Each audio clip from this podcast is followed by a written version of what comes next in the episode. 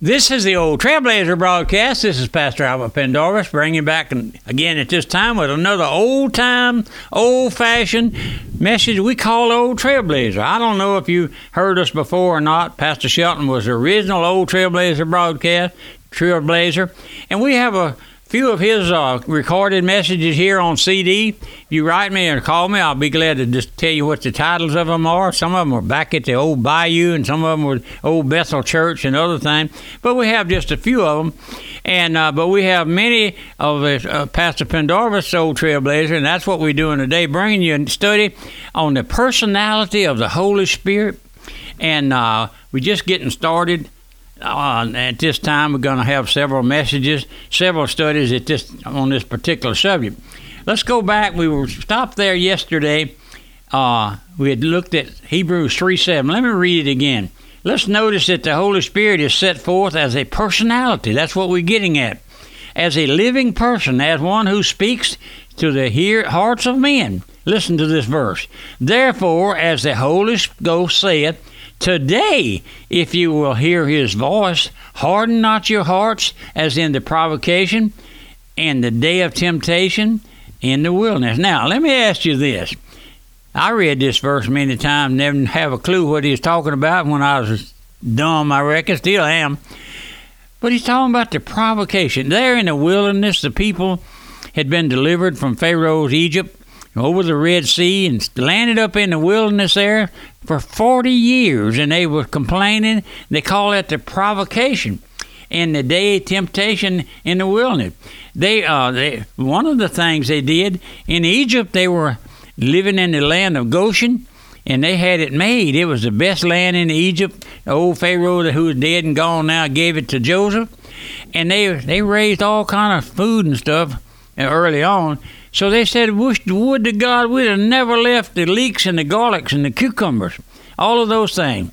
Now, we saw where they weren't happy. A lot of folks today are not happy either. I, I have the most complaining people that I know of, uh, people that used to work for me when I was running my business, they complain about everything it is.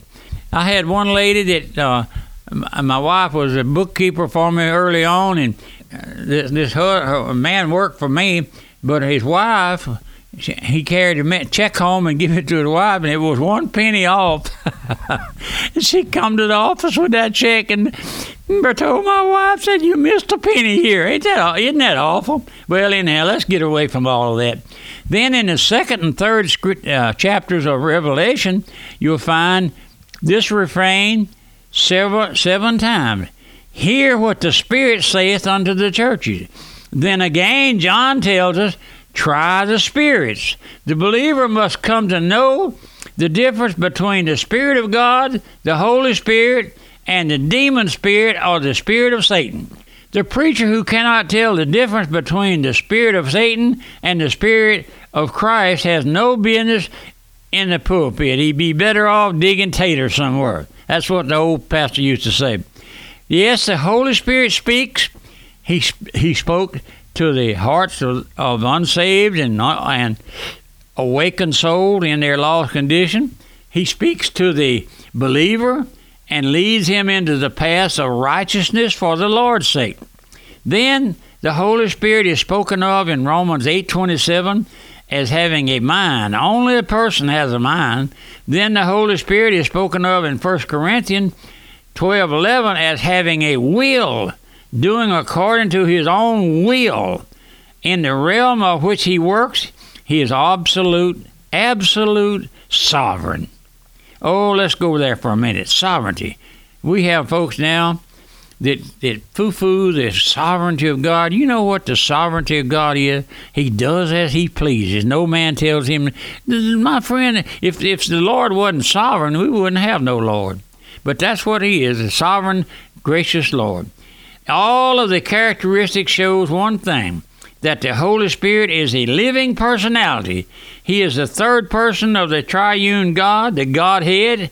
He is God, a very God. Knowing this great fact, it throws us on our faces for Him to take hold of every faculty of our being, to lead us and teach us and guide us, and to work and to work through us as earthen vessels redeemed by the grace of God. Now, my friend, I hope you heard that. I hope you. T- the Holy Spirit, you don't see and you don't talk to the Holy Spirit. You, He guides us. You ask how? Well, that's that's in, that's in the Lord's favor.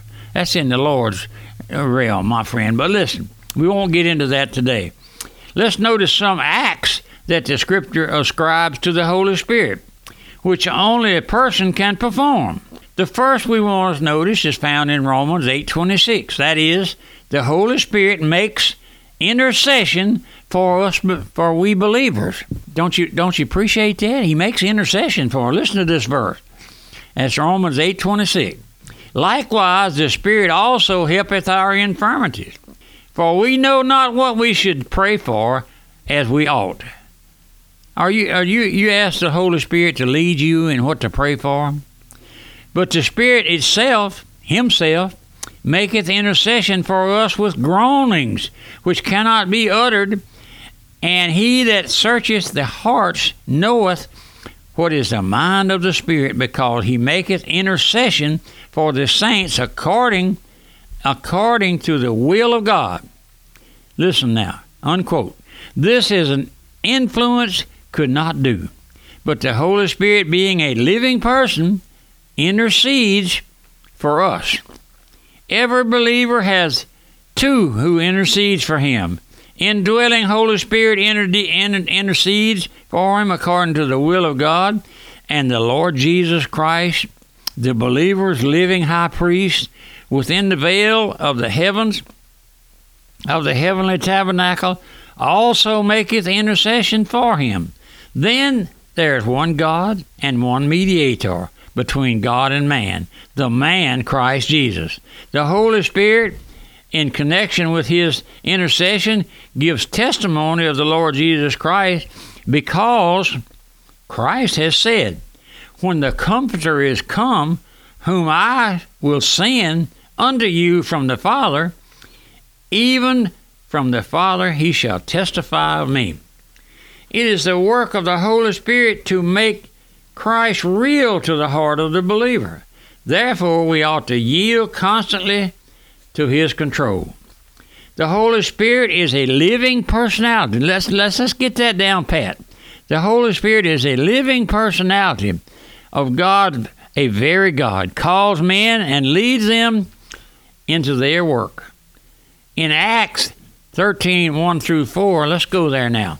Now, there were in the church that was at Antioch certain prophets and teachers. They ministered to the Lord and fasted. The Holy Ghost said, Separate me, Barabbas, or Barnabas, I'm sorry, and Saul, Barnabas and Saul, for the work wherein I have called wherein I called them. And when they had fasted and prayed and laid their hands on them, they sent them away. Go they being go so they being sent forth by the Holy Ghost departed unto Seleucia. Listen again now to the word of God. Now when they had gone throughout per- Pergia, Pergia, P H Y R G I A, and region of Galatia, and were forbidden of the Holy Ghost to preach the, the word in Asia, after they were come to Mysia, they essayed to go into Bithynia, but the Spirit suffered them not. Now listen, the Holy Spirit calls men, prepares them, and sets them over the work that He wants them to do through them. The Holy Spirit, as a personality, calls pastors, over overseers, and uh, to feed the church of God. Acts 20 28. And listen now. Take heed, therefore, unto yourselves and to all the flock over which the Holy Ghost has made thee overseer, to feed the church of God, which he has purchased with his own blood. Has the Holy Spirit placed you where you are, my friend? My pastor friend? Are you led by the Holy Spirit? Oh, my friend, listen. it's The greatest thing in the world is to be saved. And I ask, I ask folks, you know what the greatest thing in this world is? Well, they come up with all kind, of, but it's to know the Lord in the forgiveness of sin and then to be led by the Holy Spirit. Any born again, God called preacher need never pull strings or use pressure or manipulate to get a place to preach. The Holy Spirit would never call a man to preach and then not give him folks to preach to. Isn't that comforting, Pastor? You out there somewhere on a lonely hill in the backwoods of Appalachia, only got a handful, and the Lord brought you there, then revel in it. Revel in it, in His in His leadership. Let me see. Let me ask you this one question: If you are a believer, you say you're saved. Do you know the communion and fellowship of the Holy Spirit? Do you know Him as one who walks by your side? Do you know Him as one whom you can trust and He'll never fail you? Do you know Him who reveals Christ to your heart, illuminates your mind, and then and then opens the Scripture to you and, and to your understanding? Man by nature don't understand the Bible. No, I've heard a lot of people say, "Well, I, I read the Bible, but I don't understand it." Well, I don't understand all of it, but I lean on the Holy Spirit. Teach me, Lord. Teach me. Do you know Him as one who leads you moment by moment? Oh, I'm afraid. I'm afraid. Too often, you often hear about the love of the Father and the love of the Son, and you take that for granted. But do you know that the, the love of the Holy Spirit? Have you trusted your whole life to Him and depend completely upon Him as your divine, as a divine person? Do you regard Him as individual, as indeed as real a person as the Lord Jesus Christ? just as loving, just as tender, just as wise, just as strong, and also worthy of our confidence, of our love, and of our surrender. Brethren, do you know why we have failed? It's because we have rejected and set aside the Holy Spirit in our churches of today. And we'll stop right there and pick it up tomorrow in our next broadcast. This is Pastor Albert Pendarvis bringing you a new study we're bringing on the personality of the Holy Spirit. And uh, I wish you'd call over the back fence and tell your neighbor, tune in the old trailblazer, that old kook people call him, a kook, and uh, speckled bird. But he's bringing us the truth. He's reading the scriptures out of the Bible just like it is, not washing it and cleaning what they call making it whiter than snow. But listen, folks, old Trailblazer loves people. and He loves to get your message out to you. But let me ask you, would you just send us a little note and tell us you're listening up here in Wabash, Kentucky, or somewhere? I have folks all over America, and uh, you know, on the, on the East Coast, up and down the East Coast, North and South Carolina, and all up in there, West Virginia and Virginia.